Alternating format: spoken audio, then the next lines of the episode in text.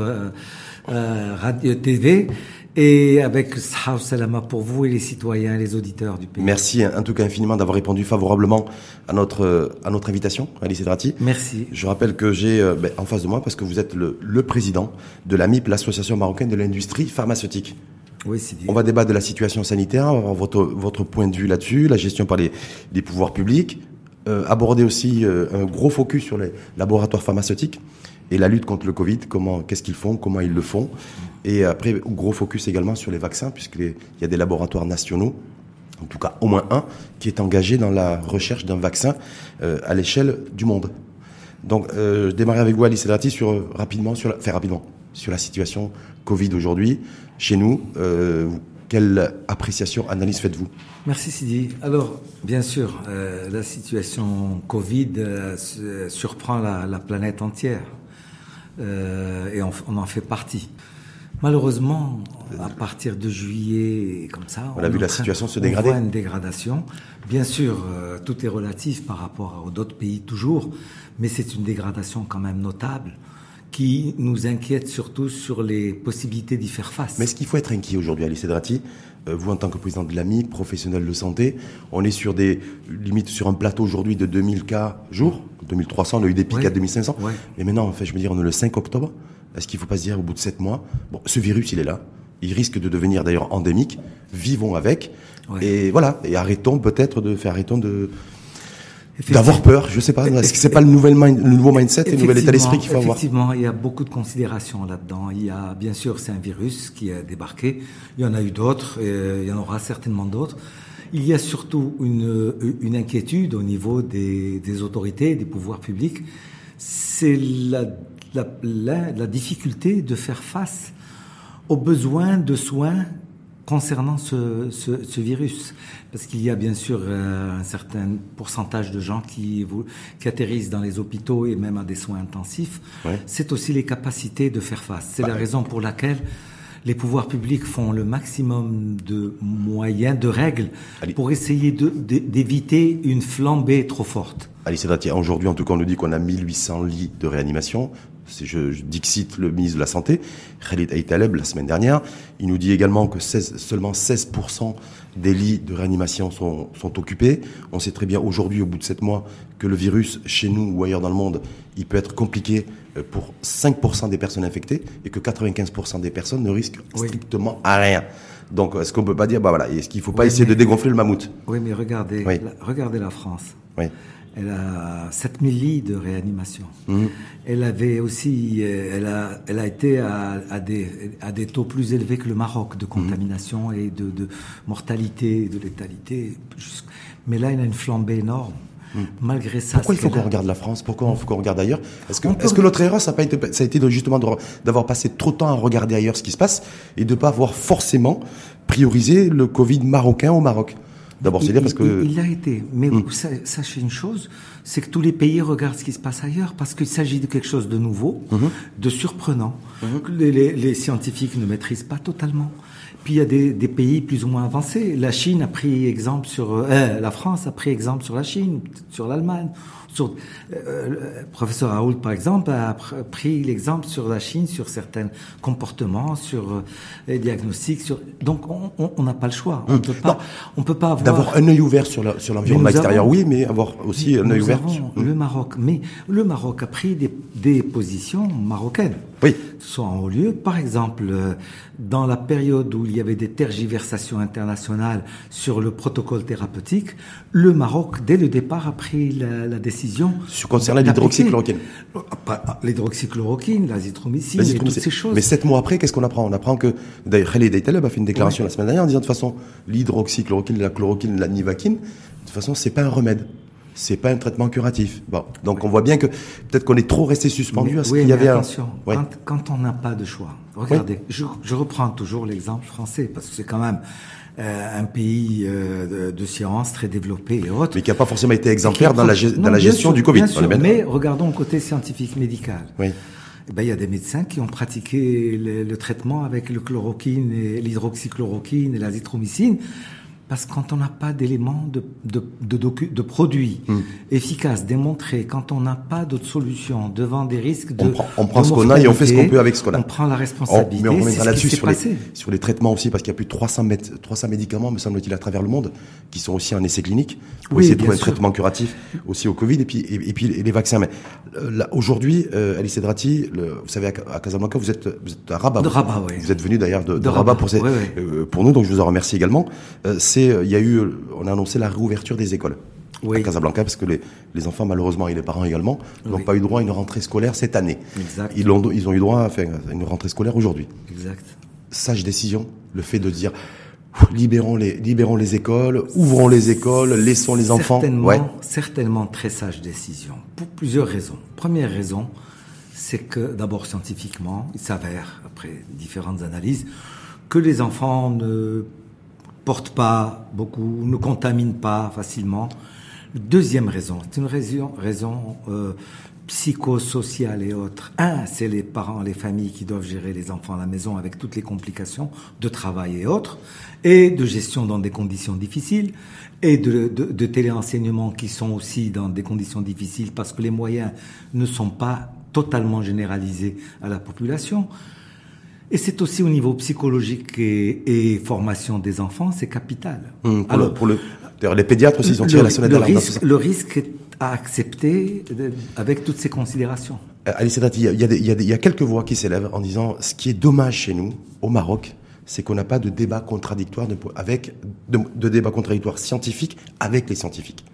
Par exemple, sur l'école, ouverture, fermeture des écoles, sur le protocole thérapeutique, sur des choses, pourquoi on n'a pas, par exemple, vous voyez, est-ce que vous partagez ce sentiment? Je vais vous dire, peut-être, c'est vrai, peut-être qu'il y a un manque de débat et de communication. Malheureusement, il y a un défaut, peut-être, ça, c'est à reprocher.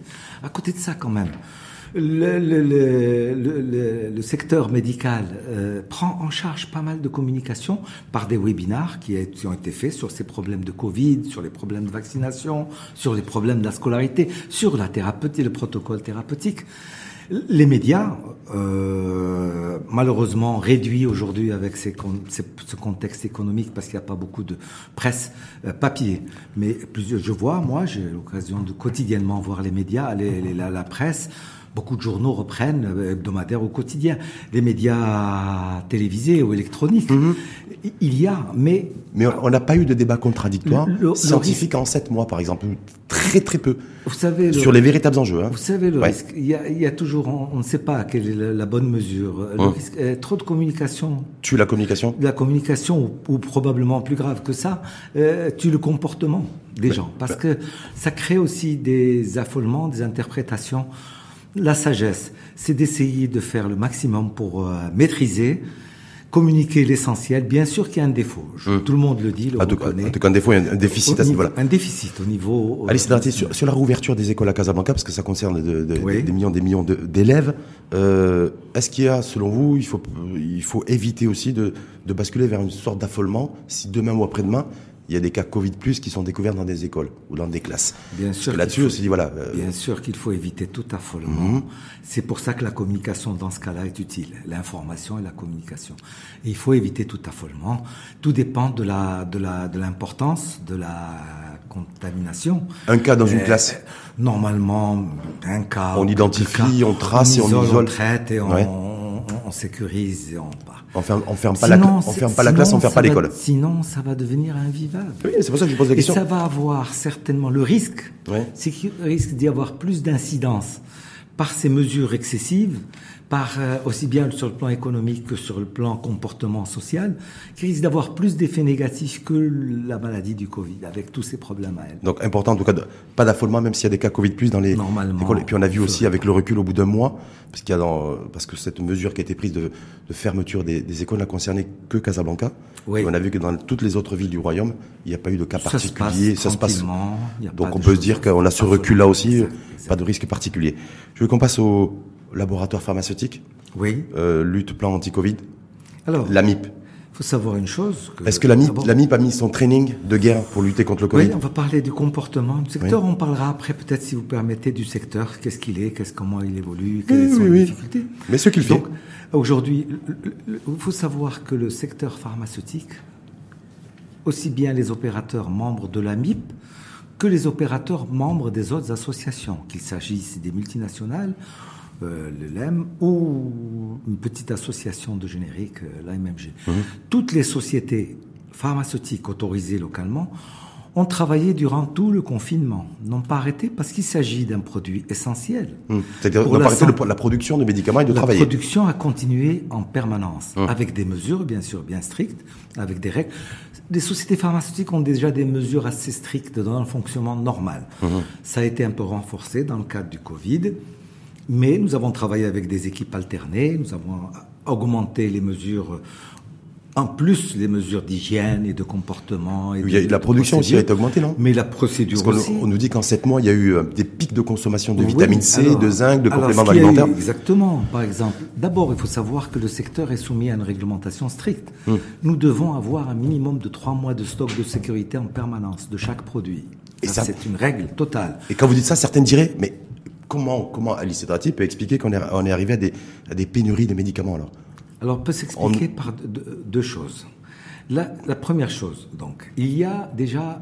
C'est là où la communication, des fois, peut être nuisible, parce que dès que les gens entendent parler que la vitamine C est très efficace, que le paracétamol est excellent, que les anti-inflammatoires peuvent être nuisibles. Voilà. Ouais. Alors, à partir de là, ce qui s'est passé en mars, le mois de mars, les ventes ont doublé sur le marché. De vitamine C. De manière, en grande partie, pas mal de produits, mais en grande partie, vitamine C, paracétamol, l'azithromycine, la vitamine C, le zinc. Qu'est-ce qui se passe? Dans l'affolement, comme ça se passe dans d'autres pays, les citoyens, dans la prise de panique, vont aller acheter peut-être un stock pour 1 an ou 1 an et demi.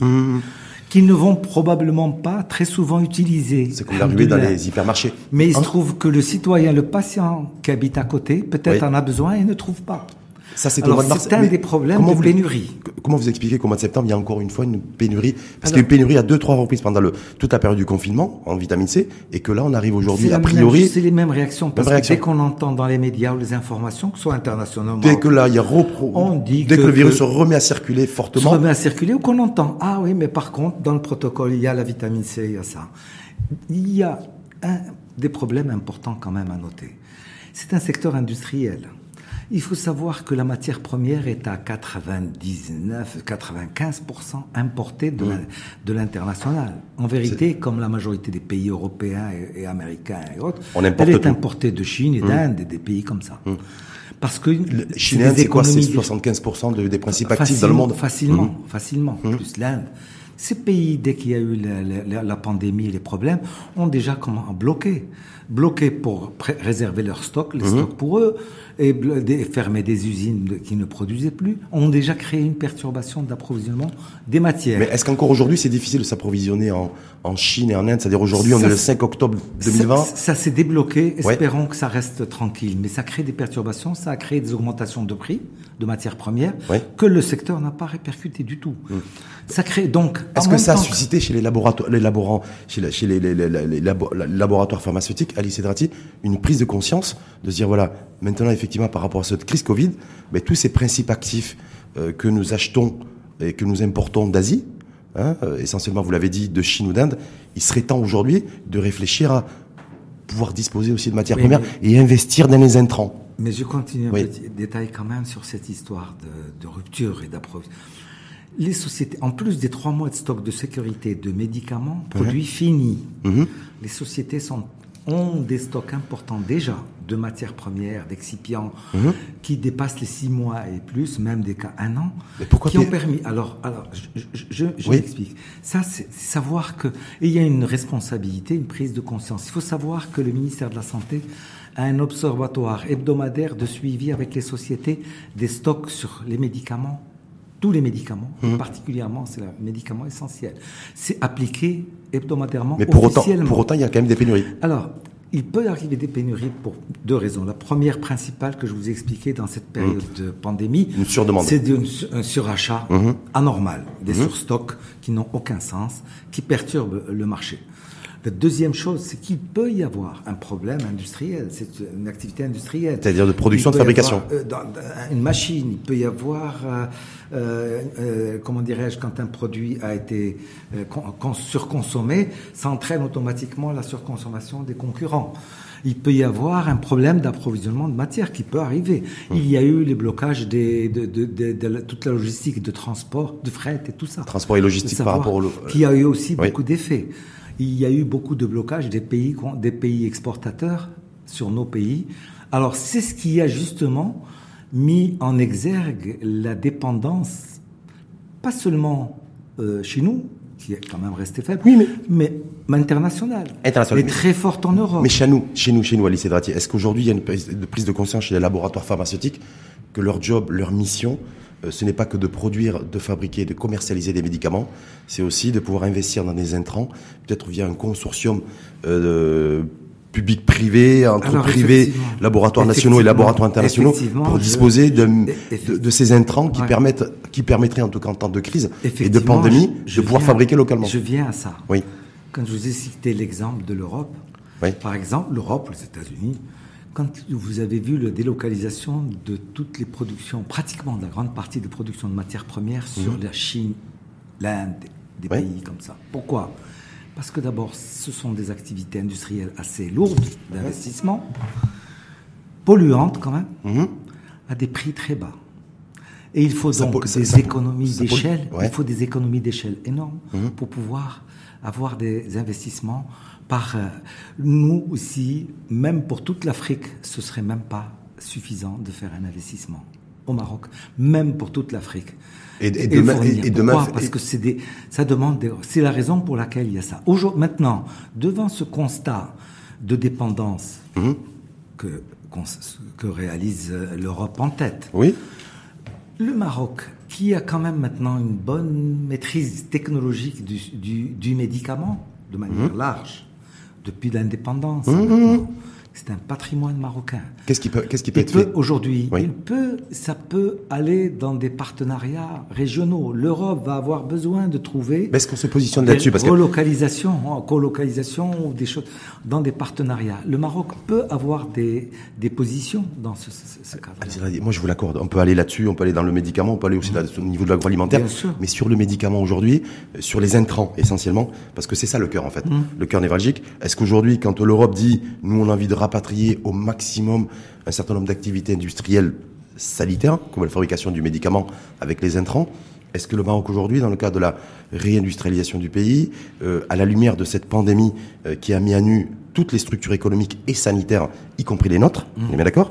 Est-ce qu'il y a quelque chose qui va être fait cette fois-ci ? Est-ce que ça va être une leçon Covid que nous allons nous retenir, et vous, industriels ? Alors d'abord, on parle de l'Europe. L'Europe est en train, la France en tête, et l'Europe se réalise qu'elle a besoin de relocaliser. Mais attention, l'Europe ne va pas pouvoir reprendre en main toutes les productions de tout, parce qu'économiquement, il y a des contraintes, beaucoup, c'est des grands volumes, des quantités, c'est des rentabilités très faibles. L'Europe va avoir besoin de... Comme la fabrication des masques. Les masques, fondamentalement, on gagne. La rentabilité est très faible. L'Europe va avoir besoin de trouver des partenariats et des choses régionales où le Maroc peut avoir une participation. Est-ce qu'on a une carte à jouer, Ali Sedrati, en devenant... Vous avez dit, bon, c'est une industrie polluante, hein, mais la Chine et les Chinois, ils ont aussi assis leur développement économique sur la pollution. C'est le premier pays pollueur. Est-ce qu'il y a une carte à jouer, se dire, voilà, parce que là c'est la transition industrielle et la transition écologique, ça va être le double enjeu, de se dire est-ce qu'on peut être la base arrière industrielle de l'Europe sur la production et la fabrication de médicaments par exemple. Même dans le domaine de cette activité polluante, il y a des progrès énormes qui améliorent les incidences de pollution de ces activités-là. Aujourd'hui, l'Europe aussi aura le problème, c'est des questions de rentabilité et de retour sur investissement, où elle n'aura peut-être pas, mais ça peut intéresser des pays. Est-ce que l'AMIP aujourd'hui, est-ce que l'industrie des laboratoires pharmaceutiques internationaux, c'est la fameuse LEM, le LEM, donc qui regroupe en fait le consortium de laboratoires internationaux et nationaux et la MIP. Est-ce qu'il y a quelque chose dans ce sens ? Parce que je ne vous cache pas que j'ai cherché jusqu'à 1h30 du matin et j'ai rien trouvé. Alors je me dis peut-être qu'Ali Sedrati va nous le dire. Je vais venir à ça. Si vous permettez, peut-être, je ne sais pas si le temps le permet. Oui, le temps le permet, voilà le temps. De vous donner d'abord un panorama de l'industrie, du secteur pharmaceutique marocain. Oui, mais juste sur cette question-là, si vous permettez. Sur cette question. Oui. Est-ce qu'il y a une réflexion en cours aujourd'hui où il y a un enjeu, en tout cas pour... Oui. L'Association marocaine de l'industrie pharmaceutique exprime à toute occasion, à travers toutes les instances locales ou internationales, la volonté de participer à des colocalisations, du partenariat, du développement, aussi bien pour l'Europe que pour l'Afrique ou autre partie du monde. Mmh. Nous avons une opportunité importante où nous pouvons apporter un rôle excellent. Maintenant, vous avez parlé de deux associations locales. Nous n'avons pas de discussion au niveau des associations locales là-dessus. Il n'y a pas de discussion là-dessus. Parce que ce sont deux associations. On y viendra après. Oui. On vous dira tout ce qu'on envisage dans cette démarche. Est-ce que lorsqu'on nous dit qu'il y a des pénuries parce qu'on parlait tout à l'heure de pénuries de médicaments, vous avez dit par des pics, où il y a une surdemande, quand on dit que tout trouver des gants de latex aujourd'hui dans le pays, c'est difficile et les prix ont flambé. On nous dit que les masques FFP2, il y a aussi tension aussi sur les masques chirurgicaux. Est-ce que sur ces choses-là, et je vais venir aussi au vaccin, parce que aussi dans un vaccin, j'ai vu qu'il y avait des fioles en verre aussi qu'il fallait fabriquer, il fallait réfrigérer. Donc il y a beaucoup de choses, je me dis, il y a beaucoup de véritables enjeux industriels aussi en la matière. Ouais. Est-ce qu'il n'est pas grand temps, Alice Edrati, qu'il y ait une prise de conscience en fait collective de tous les industriels et tous les acteurs pour dire voilà, on peut se mettre à table, on peut essayer de fabriquer des choses ensemble et de manière à tendre vers une forme d'autonomie, même si elle est partielle d'un point de vue sanitaire. De notre part, les opérateurs de l'Association marocaine de l'industrie pharmaceutique. Nous sommes 30, la société pharmaceutique autorisée, 31 même. Nous représentons 75% du marché national, de la production, de la consommation, que ce soit en médicaments d'innovation ou en médicaments génériques, les deux. Puisque nous avons aussi bien des sociétés de produits génériques, comme nous avons des sociétés multinationales qui font partie de notre association. Et une bonne partie des sociétés de notre association représentent pratiquement 260 sociétés étrangères sur les 280 étrangères qui sont représentées au Maroc. Clairement, on est bien représenté. On peut dire que c'est quand même large.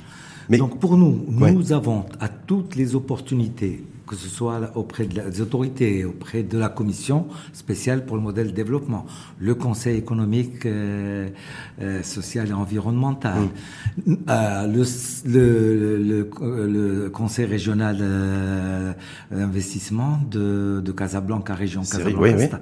Nous avons toujours exprimé noir sur blanc, parmi nos propositions, la nécessité d'encourager de développement, d'investissement, de fabrication. Est-ce que le ministre de la Santé, par exemple, vous a un jour réuni pour parler de ça? C'est-à-dire aujourd'hui, les principes actifs, 70% en Chine, en Inde, voilà.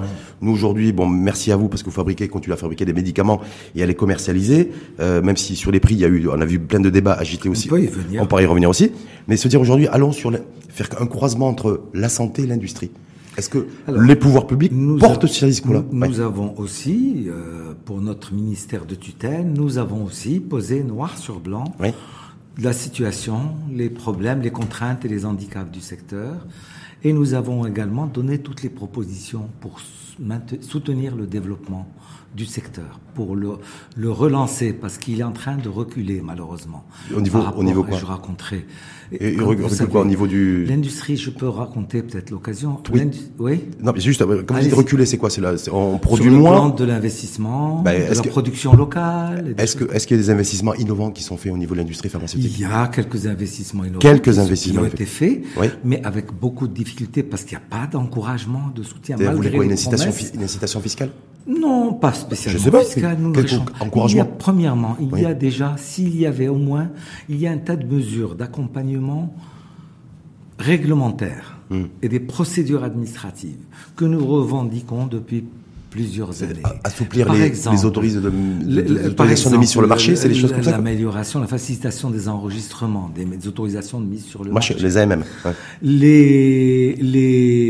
Il y a un décret de fixation des prix des médicaments, aussi bien fabriqués qu'importés, qui date de 2014, qui serait dépassé, défaillant. Pour lequel on demande, l'administration est consciente, on demande une révision. Pour les Marocaines et les Marocains, quand moi j'ai découvert, on s'est dit aujourd'hui les kits de dépistage, on ne la fabrique pas encore localement. des respirateurs artificiels. Je me dis, dans l'approche d'un vaccin, puisqu'on est adossé à un laboratoire chinois pour fabriquer un vaccin, je me dis, il faudra, je l'ai noté ça, il faudra des fioles de verre pour conditionner les vaccins, il faudra des seringues, il faudra des fraiseurs, il faudra des réfrigérateurs spécifiques aussi pour frigorifier les futures doses du vaccin anti-Covid. Bien sûr. Est-ce que là-dessus, là encore, on va être dépendant de l'international ? Mais il faut qu'on soit réaliste toujours. C'est des non, je vous le dis, dans le sens, pas pour le reproche, ce que je vous dis, dans nos volontés pays, il y a en face du rêve de tout avoir au Maroc, de tout faire au Maroc et de tout assurer au Maroc, il y a en même temps les contraintes économiques. Quelques contraintes technologiques, de moins en moins, mais il y a des contraintes économiques. On sait fabriquer du Doliprane aujourd'hui ? Oui. On est bien d'accord. Mais est-ce qu'on pourrait demain fabriquer un kit de dépistage qui soit efficace ? Est-ce que ça, c'est un rêve ? Vous savez qu'il y a une société marocaine soutenue par ça avance, mais doucement. Ils ont démarré. Ils ont démarré. C'est déjà un exploit rapide dans cette période de Covid. Pour quelque chose qui demande des intrants importés ou fabriqués. Oui, les principes actifs aussi, important. Ça demande beaucoup de choses. C'est un exploit. Les respirateurs, il y a déjà des gens qui ont mis... Mais c'est un exploit pour un marché si petit que le Maroc. Il faut savoir... C'est des investissements. En face des investissements, il faut deux choses. Soit c'est une subvention totale de l'État, ce qui est quand même difficile d'aller... prendre.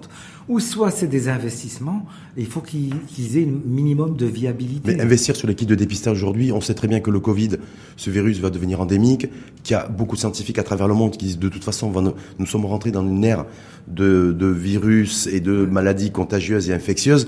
Donc du coup, mais si vous regardez les informations, c'est pire que l'électronique, que le téléphone portable, que les ordinateurs. C'est presque chaque semaine, chaque 10 jours... Vous avez une annonce d'un nouveau système de dépistage. Oui. D'ailleurs, j'ai vu que la semaine dernière, c'est le dépistage 10-15 minutes express. C'est le salivaire. C'est mieux que ça. Il y a même une machine qui est en train d'être développée pour un test directement respiratoire qui peut passer des quantités énormes de gens dans un temps très réduit. Alors, le risque aussi, c'est de vous mettre dans ces situations. D'être dépassé, en fait. D'avoir fait un investissement. C'est-à-dire, j'ai investi sur une machine de RT-PCR et puis, en fait, il y a le salivaire qui va arriver et d'autres tests aussi qui vont être... Plus que ça, il faut le savoir aussi. J'ai vécu l'exemple. Le cas du kit. Vous avez aujourd'hui les grands maîtres de ça, de production, la Chine, l'Inde, Taïwan. Mais demain, si vous avez des investisseurs marocains qui osent faire des kits, ils n'ont pas de protection au Maroc. C'est-à-dire que l'importation reste libre de concurrents. De concurrents qui font des quantités 100 fois plus grandes, qui vont venir avec des prix 100 fois plus bas et qui vont vous casser votre investissement en très peu de temps.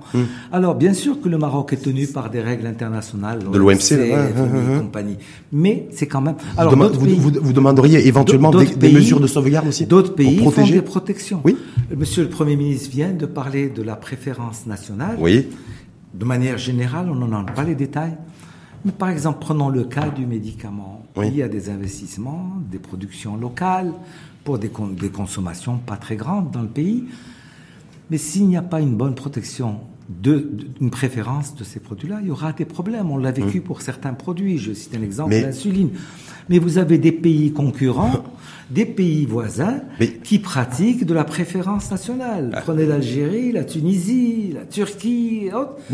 Et le Maroc, nous le réclamons depuis longtemps. Malheureusement, c'est en train d'aboutir. On ne sait pas encore ce qui va se passer pour le médicament. J'ai envie de vous dire, c'est-à-dire que le meilleur remède, de toute façon, pour pallier à tout ça, c'est d'être la productivité et la compétitivité, d'être le plus fort, c'est de produire le meilleur rapport qualité-prix. Et généralement, son produit, c'est là où il est le mieux protégé. Mais je voulais juste aller avec vous transiter sur les vaccins, parce que c'est l'actualité. Ouais. L'industrie pharmaceutique nationale est directement concernée, puisqu'il y a un laboratoire marocain, Sotema, adossé avec un laboratoire chinois, Sinopharm, c'est ça? Là, est-ce que ça veut dire que l'industrie pharmaceutique marocaine a pris son destin en main pour lutter contre le vaccin Pour expliquer, bien sûr, vous connaissez le contexte aujourd'hui du vaccin. C'est le rêve de tout pays de disposer de vaccins, de régler tout ça.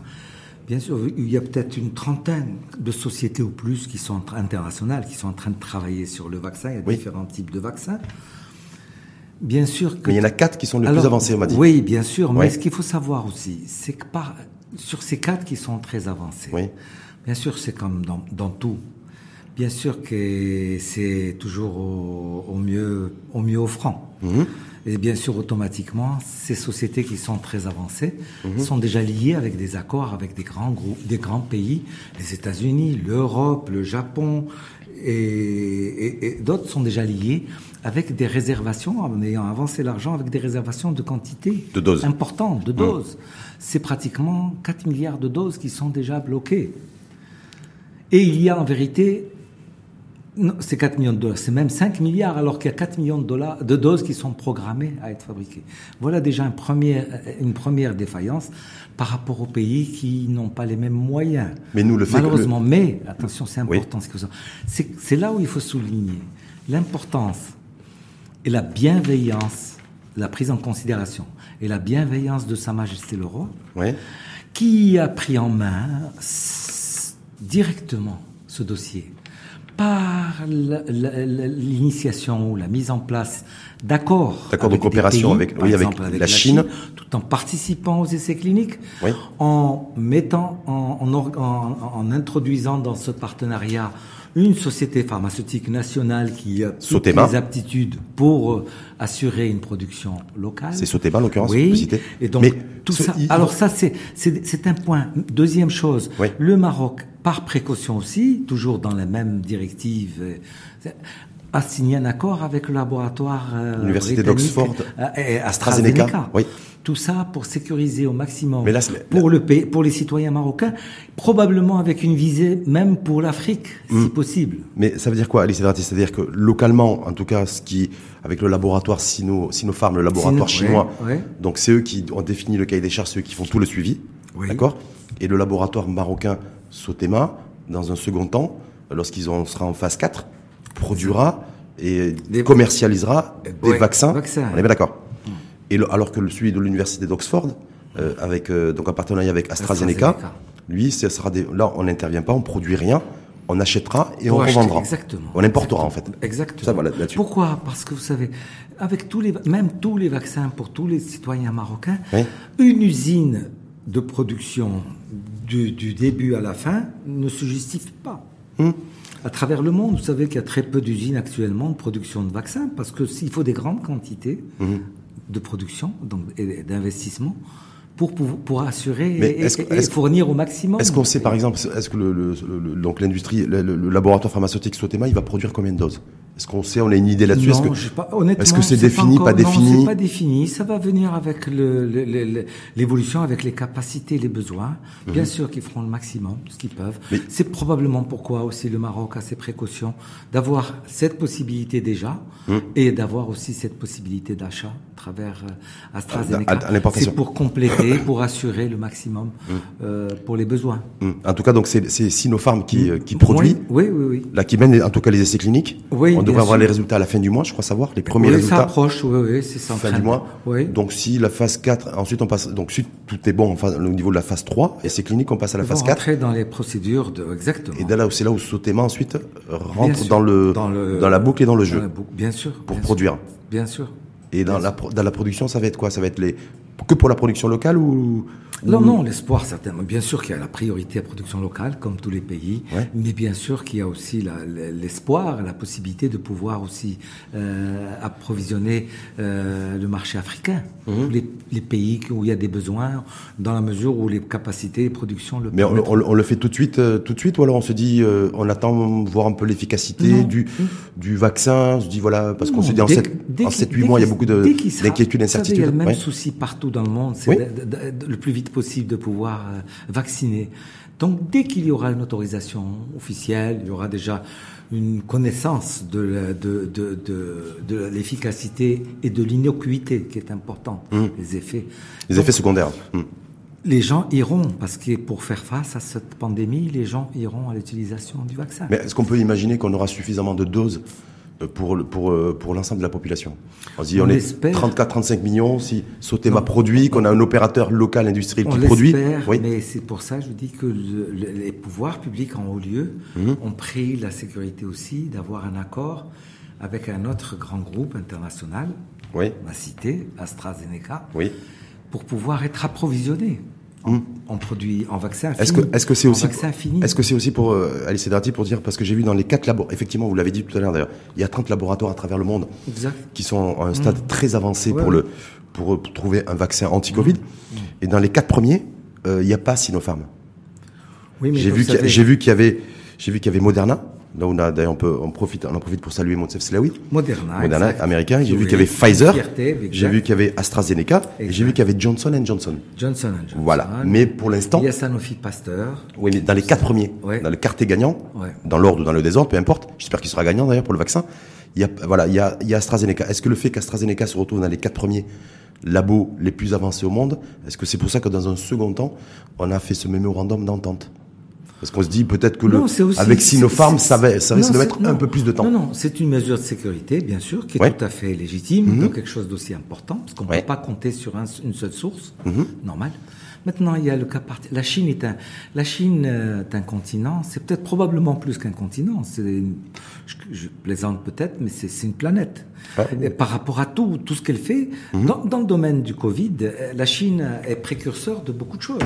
Même si certains pays lui ont reproché, mais elle est précurseur de beaucoup de choses en matière scientifique, en matière de recherche.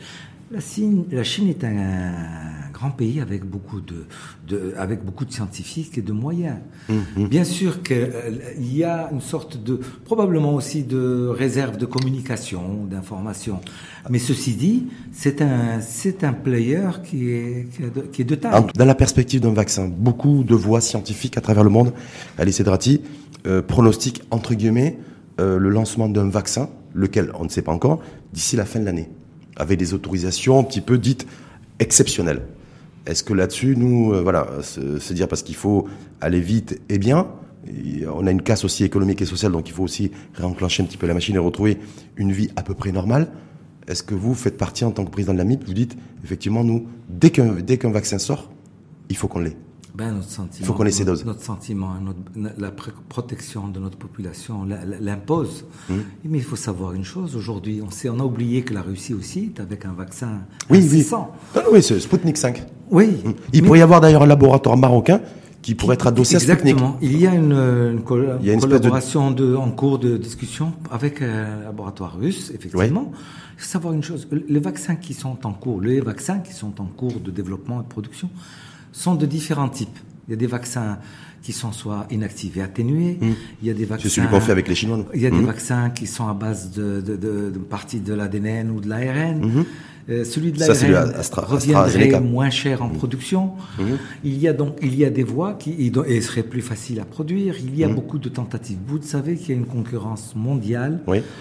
Qui dépasse le problème sanitaire seulement. Il y a un problème stratégique, politique, qui se joue entre les grands de ce monde, entre autres. Ce qui est un peu malheureux parce que ça se joue sur des problèmes de santé. Et ces problèmes de santé sont quand même essentiels pour le monde entier. Le président Macron a lui-même signifié clairement que ce vaccin doit être un bien public mondial. Parce qu'il y a les prix. L'OMS doit veiller à cela. Les prix vont de $3 à $15-20. Est-ce que nous, le fait que Sotema, ce laboratoire national, on peut dire, c'est un fleuron, on peut être fier totalement. Totalement. Mais pour en être fier, est-ce qu'ils vont faire pas seulement dans le domaine des vaccins. Est-ce qu'on peut imaginer un prix développé, le prix du vaccin, parce que là on ne sait pas. Il y a deux questions qui restent en suspens. Est-ce que le vaccin sera obligatoire? Et il coûtera combien? Alors, Est-ce que le fait d'avoir un laboratoire marocain, ça va permettre d'avoir un prix compétitif? Deux choses. Il y a le besoin du vaccin est là, nécessaire. Le deuxième point, c'est qu'il y aura une décision, une intervention, une position de l'autorité nationale sur dans quelles conditions ces vaccins, parce qu'il y en a peut-être 1 ou 2 ou 3, chinois, l'AstraZeneca, le russe, dans quelles conditions économiques, dans quelles conditions socio-économiques, ils seront mis à disposition. Pour définir le prix. Parce que oui, parce qu'il peut y avoir des possibilités d'accès à des citoyens, il y a la couverture sociale, il y a les besoins d'accès à des populations qui n'ont pas les moyens. Donc il y aura une mise en place. L'OMS... Une mise en concurrence aussi ? Oui, bien sûr, obligatoirement. Mm-hmm. Mais vous savez qu'aujourd'hui, au niveau mondial...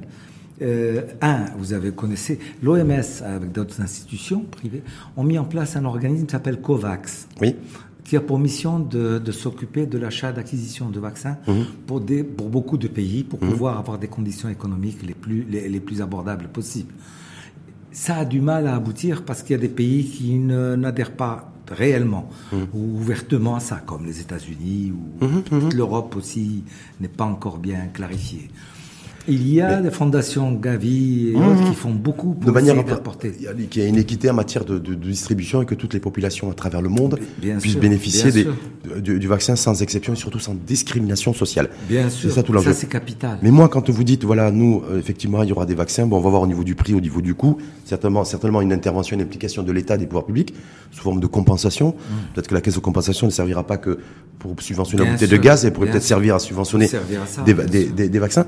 Mais moi, je me dis, est-ce qu'il n'est pas nécessaire au préalable aujourd'hui, nous sommes le début octobre, et c'est la titre, d'avoir une cartographie sanitaire qui soit plus détaillée, qu'on sache aujourd'hui, parce qu'on se dit, voilà, rappelez-vous ce fameux scandale qu'il y avait eu, entre guillemets, sur le vaccin H1N1, on en commande tout un contingent, et en fait on se rend compte que, voilà, c'est des dépenses qui ont été inutiles. Il y a quand même, je suis certain, qu'au niveau des autorités du pays, que ce soit le ministère de la Santé, le HCP, le ministère de l'Intérieur, il y a déjà une bonne cartographie, d'autant plus ces 7 mois avec ce qui se passe avec le Covid. Oui. Ils ont, de manière assez réaliste, la configuration de chaque région, de chaque endroit, des populations touchées, plus et moins, et ainsi de suite. Je pense qu'il y a de quoi. Parce qu'il s'agit d'une urgence.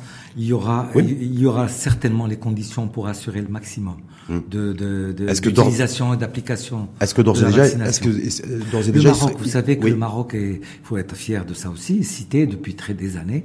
Le Maroc a un excellent programme national de vaccination qui date depuis des années, qui est cité en honneur par les organismes internationaux, par l'OMS et autres, qui est généralisé sur tout le Maroc. Ce que je me dis, c'est que pour la vaccination anti-Covid, il va falloir avoir une cartographie très précise, savoir les régions les plus touchées, les villes les plus touchées, les quartiers les plus touchés, aller au plus près, c'est-à-dire avoir une approche de proximité, peut-être d'avoir aussi une étude de séroprévalence aussi pour savoir. Bien sûr. Et à l'échelle régionale, est-ce que toutes ces données-là, de manière générale, vous le voyez tous les jours avec les publications des données, des chiffres de contamination, de l'état. Vous voyez les détails, vous avez toutes les régions avec région par région avec ce qui se passe. Ça veut dire qu'il y a des données collectées au niveau de chaque région, même où il y a le minimum de cas. Même si elles ne sont pas communiquées. Même si elles ne sont pas communiquées, vous dites qu'il y a quand même la collecte de la data. Elles sont utilisées au niveau des instances qui ont la responsabilité d'appliquer tout ça et d'appliquer toute cette politique. Est-ce que vous pensez qu'il serait pertinent aujourd'hui de mener d'ores et déjà une réflexion sur une stratégie en matière de vaccination Covid-19 aujourd'hui ? Elle est déjà. Il y a déjà. Alors parce que vous savez pourquoi je vous dis ça ? Parce qu'on nous a dit qu'on a une stratégie diagnostique et en fait stratégie diagnostique elle s'est avérée pas très bonne, pas très efficiente puisqu'on détecte depuis trop tard et donc voilà, c'est pour ça qu'on a une surcharge en matière de réanimation. On nous dit qu'on a mis en place une stratégie aussi pour l'isolement, vous savez, la mise en quarantaine. Et le suivi des cas contacts, il s'avère que cette stratégie n'est pas très efficiente aussi, puisqu'on a une démultiplication des cas contacts et des cas contacts qui contaminent. Donc voilà, je me dis, stratégie de planification, vaccination, est-ce qu'il ne faut pas le prendre très au sérieux ? Ce dont vous parlez là, tous ces problèmes qui ont. Je vous dis honnêtement, je suis désolé de revenir, mais la majorité des pays bien plus développés ont les mêmes problèmes, rencontrent, parce qu'il s'agit de quelque chose qui dépasse tout le monde, qui n'est pas bien connu, bien maîtrisé, et qui fait qu'on prend des décisions selon les événements. Et donc, il faut le comprendre. Ce n'est pas facile pour les autorités de prendre des décisions parfaites dans ces choses-là. Et il faut accepter les risques. Et ils font le maximum. Et par rapport au lancement d'une grande étude de séroprévalence, est-ce que vous trouvez que c'est important de le faire ? Honnêtement, personnellement... Pour avoir un regard et une appréciation très précise de la situation. Je vais vous dire un avis personnel. Il est vraiment personnel. Il n'est pas scientifique, il n'est pas... On a d'abord, alhamdoulilah, nous sommes dans une religion qui donne quelque chose de très facile. C'est, on dit, Tawakal Allah. Ouais. Alors c'est déjà très fort. Pourquoi, quand dans des situations aussi difficiles, de déterminer qu'est-ce qui se fait, qui se fait pas, et comment prendre en charge. La sagesse, c'est des mesures, certainement, des mesures barrières, des mesures de comportement. Bien, il faut pas que ce soit quelque chose, une asphyxie de la situation sociale et économique du pays qui peut avoir des conséquences horribles, pire que les dégâts du Covid. Ça, c'est un point important. Ce point important implique, comme on a parlé de l'école, c'est aussi les activités, les entreprises, un tas d'autres secteurs qui sont en train d'aller dans d'autres dégâts économiques, mais aussi santé sanitaire grave. Et le tout, c'est d'arriver à concilier un peu ça et ça. Et tenir compte. Et vaut mieux accepter de prendre des risques du côté sanitaire, tout en sécurisant quand même la vie quotidienne, psychique et matérielle des gens. Comme on dit, la vie et le profit. Mais simplement, ce qu'on ne sait pas aujourd'hui, c'est si ce vaccin permettra de développer les anticorps, donc de développer une forme d'immunité, et pour quelle durée. Mais ce qui se dit aujourd'hui, c'est quasi une certitude auprès des scientifiques à travers le monde, c'est que le virus va rester.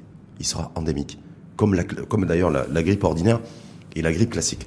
Donc l'industrie pharma, par rapport à ça, la MIP, vous dites quoi ? Alors, tout est possible, parce qu'aujourd'hui... Est-ce que vous partagez le sentiment de ces scientifiques à travers le monde ? Ouais. Il y a d'autres virus, comme de corona, qui existent depuis longtemps, et qui sont plus ou moins bénins. Il y a d'autres maladies virales ou autres qui ont disparu, pratiquement. Il y a le cas, vous l'avez cité, de H1N1, c'était l'affolement, c'était pour éviter tout risque. Malheureusement, finalement, mais pas qu'au Maroc, tous les approvisionnements n'ont pratiquement servi à rien. Oui.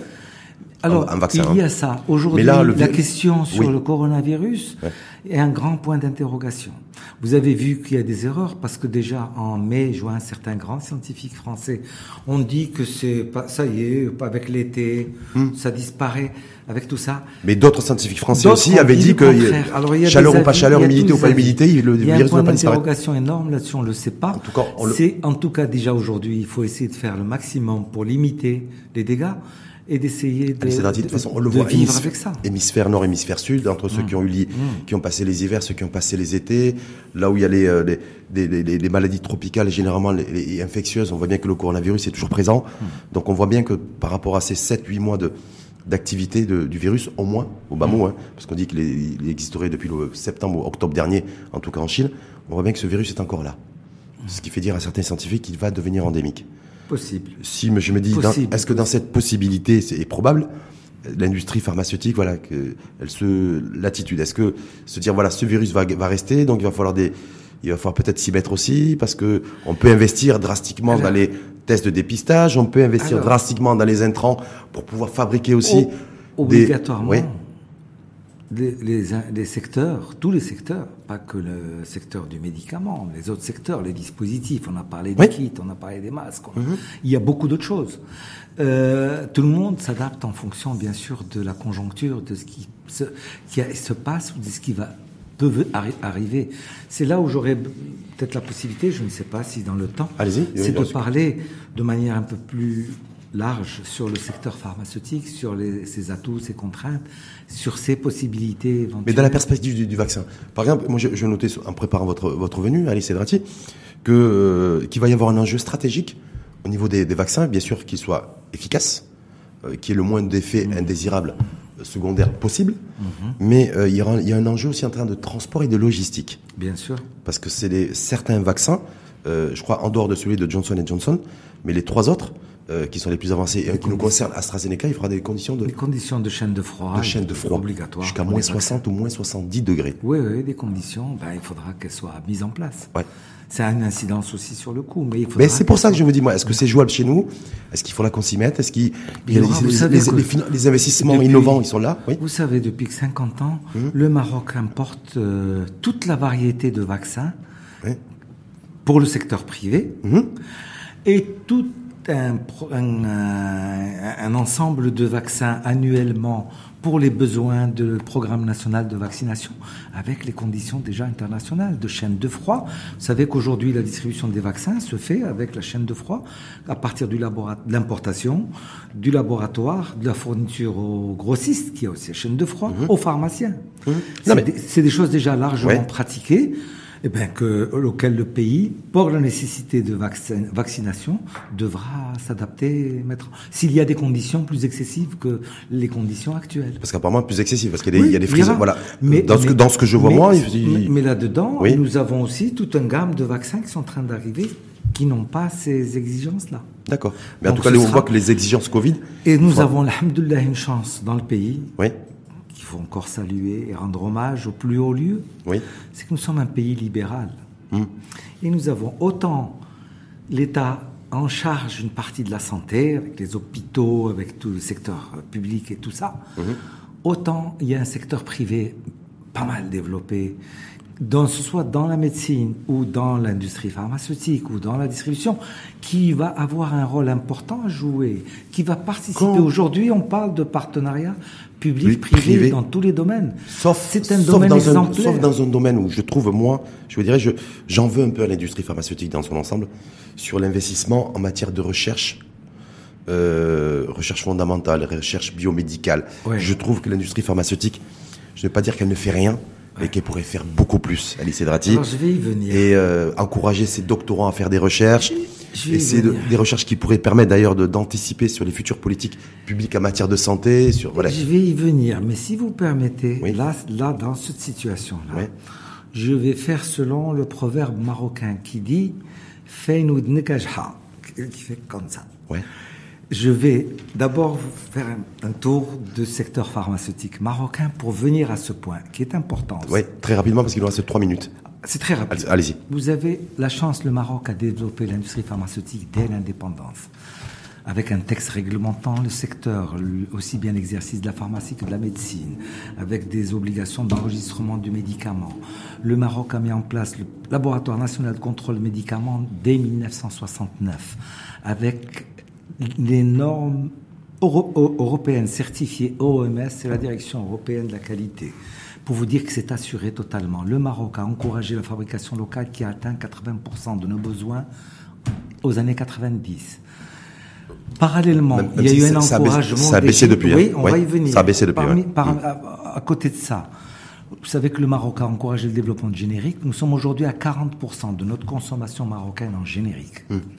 C'est quand même quelque chose d'énorme. Il faut aller plus loin, non ? Avec des prix abordables. C'est quand même 2 milliards d'économies par an pour le citoyen, le patient, sur les produits concernés, et pour les systèmes d'assurance. Le Maroc a eu la confiance des multinationales qui ont transféré leur technologie au Maroc. Se sont installés au Maroc depuis les années 70, alors qu'il n'y avait pratiquement pas de couverture sociale et pas de marché. Ils ont fait confiance, il faut leur rendre hommage.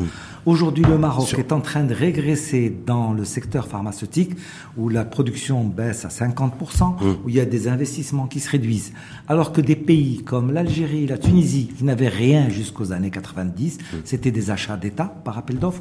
Aujourd'hui, la Tunisie a le même développement au moins que le Maroc, en nombre d'usines et de conditions de règles. Et l'Algérie est le double d'usines, 80 usines en Algérie et d'autres en cours.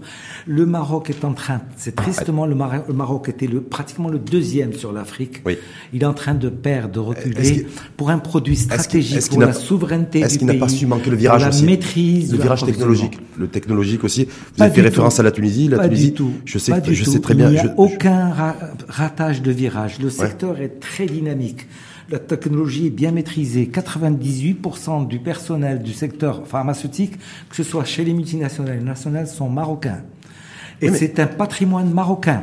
Il y a aujourd'hui de la biotechnologie fabriquée au Maroc. Il y a des hormones. Il y a des aérosols. Il y a beaucoup de choses déjà lancées. Mais il faudrait peut-être... On peut faire plus encore. Il faudrait peut-être se spécialiser, parce que vous avez fait référence à des pays. Il y a des pays aujourd'hui qui se spécialisent. Faire tout, c'est bien. mais on peut pas tout faire bien. Vous voyez ce que je veux dire? Peut-être que l'heure est venue de se spécialiser, mais je me dis, est-ce qu'aujourd'hui, à la lumière du Covid, on a parlé du vaccin? Je suis d'accord avec vous. Est-ce que la recherche aujourd'hui? Mais j'y arrive à la recherche. Voilà. Je suis d'accord avec vous. Ouais. Faire tout, ce n'est pas possible. Non. On ne demande pas. En tout cas, faire tout bien, c'est pas possible. Vous avez il s'agit d'un secteur libéral, comme le permet la Constitution. Les gens investissent, prennent des risques, payent des charges, des impôts, et ils ont des règles. C'est régulé, le secteur qui est le plus régulé par l'administration, sur la qualité, sur les prix et tout le process. Alors que pourtant, il y a beaucoup de scandales autour des prix, sur les prix des médicaments très... On peut en parler. Non, mais on n'a pas le temps, mais juste sur la recherche. Alors j'arrive. Oui. Le Maroc. Le Maroc était très avancé, développé dans le secteur pharmaceutique. Oui. Il aurait pu intégrer le club des essais cliniques au niveau international depuis des années. Nous avons pris, l'administration a insisté pour mettre en place la réglementation. Il y a un texte de loi qui a été mis général depuis 2015. 2012 et 2015 ensuite, ouais. Malheureusement, les textes d'application ne sont pas encore mis en place. Il y a des pays comme la Suède, comme Singapour et autres qui font beaucoup d'argent et de développement scientifique en même temps, et d'emploi, avec les essais cliniques.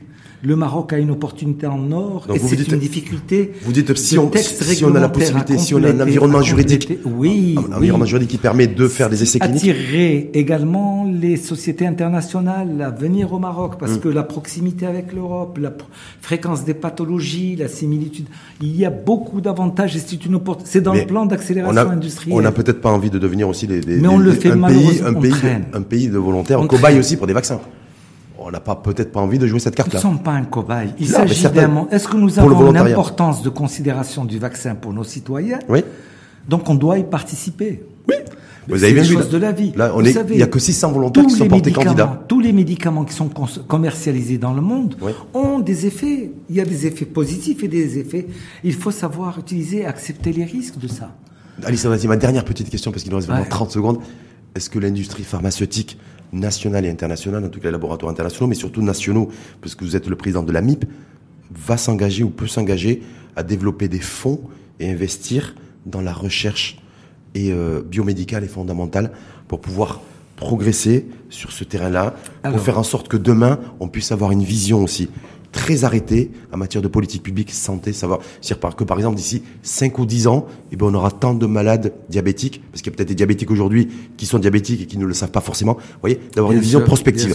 C'est pour ça que, dans cet intérêt-là, est-ce que les laboratoires pharmaceutiques ont vraiment une carte à jouer et vont la jouer? Alors, nous le souhaitons vivement.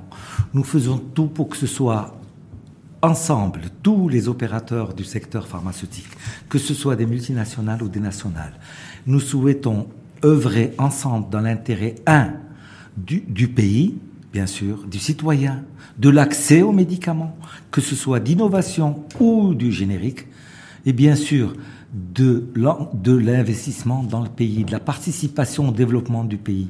Les multinationales aussi ont une mission importante, car l'Europe elle-même sait que l'Afrique, sans l'appui, sans les transferts des technologies d'investissement ou de partenariat, l'Afrique présente deux problèmes. Un problème où c'est plutôt d'autres contrées du monde qui vont envahir, c'est la Chine ou autre.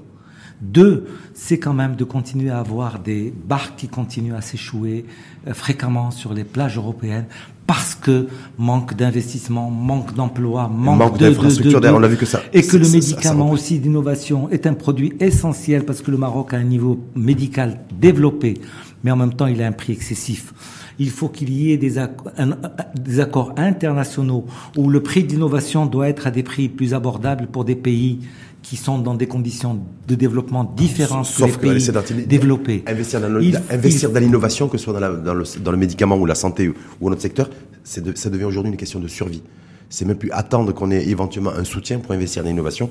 Si on n'investit pas dans l'innovation aujourd'hui, on meurt, on disparaît de la carte. Mais on ne veut pas de soutien. Ce qu'on demande, que l'administration doit saisir, on a besoin de mesures qui malheureusement n'évoluent pas, des mesures administratives, réglementaires, que nous réclamons pour des assouplissements longtemps. Nous devons, dans les seules incitations que nous souhaitons, c'est dans le plan accélération industrielle, le PAI2, c'est des règles normales qu'on demande. Nous ne demandons pas de subventions ou d'augmentation de prix. Nous demandons des règles qui soient de niveau international, qui nous permettent de continuer à se développer. En tout cas, je veux dire, l'intérêt du pays. Moi, quand j'ai découvert que j'ai essayé de chercher à savoir pourquoi il y avait la pénurie de gants latex, j'ai découvert parce qu'on en apprend tous les jours grâce à ce beau métier de journaliste animateur de débat, et surtout quand on reçoit des responsables et des décideurs comme vous régulièrement dans l'émission L'Info en Face, qu'on n'a plus de gants latex en fait parce que ces produits. C'est 70% de la production est faite en Malaisie. Malaisie, ouais. Problème de la matière première. Et eux qui ont planté en fait des arbres en caoutchouc. Exactement. Qui sont les intrants. Exactement. Et donc je me dis, tout cet écosystème-là, vous savez, mon rêve de mon vivant, c'est de voir des opérateurs nationaux investir massivement dans les intrants. Et pour pouvoir créer tout un écosystème, c'est ce que nous souhaitons. Et ne pas appeler à des mesures de sauvegarde, ce que nous souhaitons, et à jouer au football ou au rugby en défense. C'est ce que nous souhaitons. Ouais. Mais nous souhaitons que l'administration, notre administration avec grand A, nous aide dans les mesures les plus courantes réglementaires. Et je vais terminer par quelque chose de très important que je vais dire. Il faut savoir que cette préoccupation de la santé de nos citoyens, du pays et du médicament est au niveau du plus haut niveau de Sa Majesté. Je vais profiter de l'occasion de dire, lors de la Journée mondiale de la santé d'avril 2019, dans le message royal, il est marqué noir sur blanc l'encouragement de la fabrication locale et du générique pour un système de santé efficient et efficace. C'est quelque chose de très fort. C'est un grand hommage qu'on doit rendre. Ce qu'on souhaite, c'est que nos administrations nous aident à appliquer et à être à la hauteur de ça. Il faut appliquer, en tout cas. Merci, en tout cas, Alice Draty. Merci beaucoup à vous, président de la MIP. Aux auditeurs, ça me fait plaisir de participer avec vous à cet échange. Ça m'a fait également plaisir. Je vous remercie une fois de plus. Alice Draty, je rappelle que vous êtes président de la MIP, l'Association marocaine de l'industrie pharmaceutique. Donc l'industrie pharmaceutique en première ligne sur les vaccins, avec le laboratoire marocain qui est adossé au laboratoire chinois Sinopharm. Mais en même temps, on a aussi une opportunité de pouvoir importer prochainement, en tout cas dès que ce sera possible, des vaccins de Grande-Bretagne, puisque l'université d'Oxford, en partenariat avec AstraZeneca, qui fait partie des 4 laboratoires mondiaux les plus avancés en matière Et vous avez dit aussi, Alice Draty, ce que j'ai retenu entre autres aussi, c'est l'investissement dans la recherche médicale, fondamentale et biomédicale, voilà, qui est nécessaire. C'est des règles de jeu à mettre en place. Avec l'État et autour d'un vrai partenariat public-privé. Ouais. Merci une fois de plus à vous. Je voulais aussi rendre hommage à ces médecins marocains qui ont perdu la vie, dont la première femme chirurgienne au Maroc, Fatma. J'adhère avec vous au nom de tout le secteur d'IENNA, de tous les opérateurs et de tous les citoyens. C'est la preuve de sacrifice de gens qui sont dans l'ombre, que tous les personnels médicaux, soignants, médecins, pharmaciens, infirmiers, aides-soignants, et tous ces gens qui participent, qui travaillent là-dedans, qui sont dans l'ombre et certainement qui en payent aussi. En tout cas, nous présentons également nos condoléances. Merci. Merci en tout cas infiniment à vous et à très bientôt. Également, merci beaucoup.